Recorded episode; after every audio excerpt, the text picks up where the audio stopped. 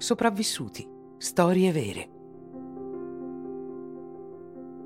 L'Odissea di Pon Lim.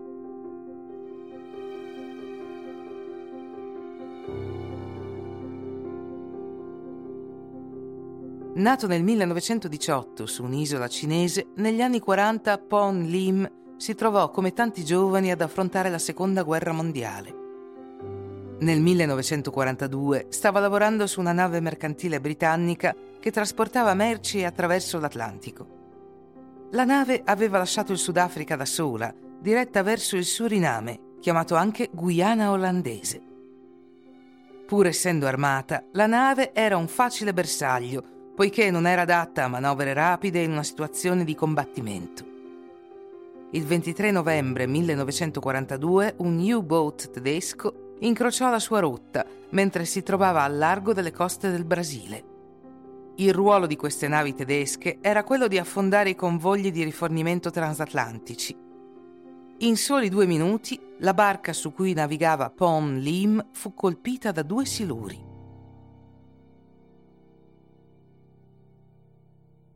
Il giovane marinaio riuscì ad afferrare un giubbotto di salvataggio in extremis prima di cadere in acqua insieme ad altri cinque marinai, mentre gli altri 50 membri dell'equipaggio morirono.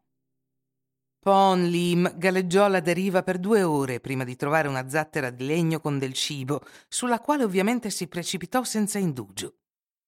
Ma col passare dei giorni il giovane cinese si trovò disperatamente solo in mezzo all'oceano. Quando le sue scorte si esaurirono, cominciò ad accumulare acqua piovana e si costruì una canna da pesca di fortuna con i fili della sua torcia. In mancanza di un coltello, utilizzò un coperchio di latta per pulire il pesce che riusciva a catturare. Il suo calvario non era ancora finito. Una tempesta gettò le sue scorte d'acqua e di pesce in mare mentre Pon, legato alla sua zattera di salvataggio, si trovò a lottare disperatamente per la sua vita. Quando gli elementi finalmente si calmarono, sopravvisse solo con i rari uccelli che riuscì a catturare e a mangiare. Sul punto di morire di fame, decise di correre un rischio enorme. Usare i resti dell'uccello come esca per attirare uno squalo e ucciderlo. Questa impresa diede i suoi frutti. Il nostro marinaio riuscì a catturarne uno, aprirlo e bere il suo sangue.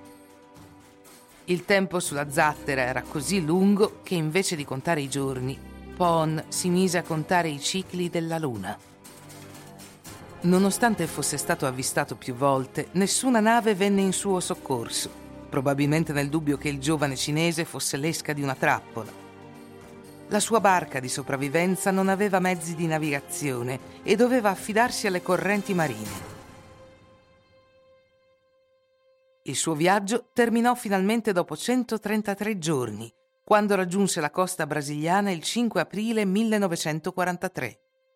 I pescatori lo trovarono e lo portarono in ospedale, dove rimase un mese per riprendersi completamente. Rimpatriato dall'Inghilterra, fu decorato e celebrato per il suo coraggio.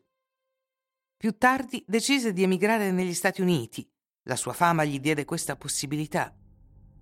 Infatti, Poche persone sopravvivono a un attacco nazista e a più di tre mesi alla deriva nell'oceano.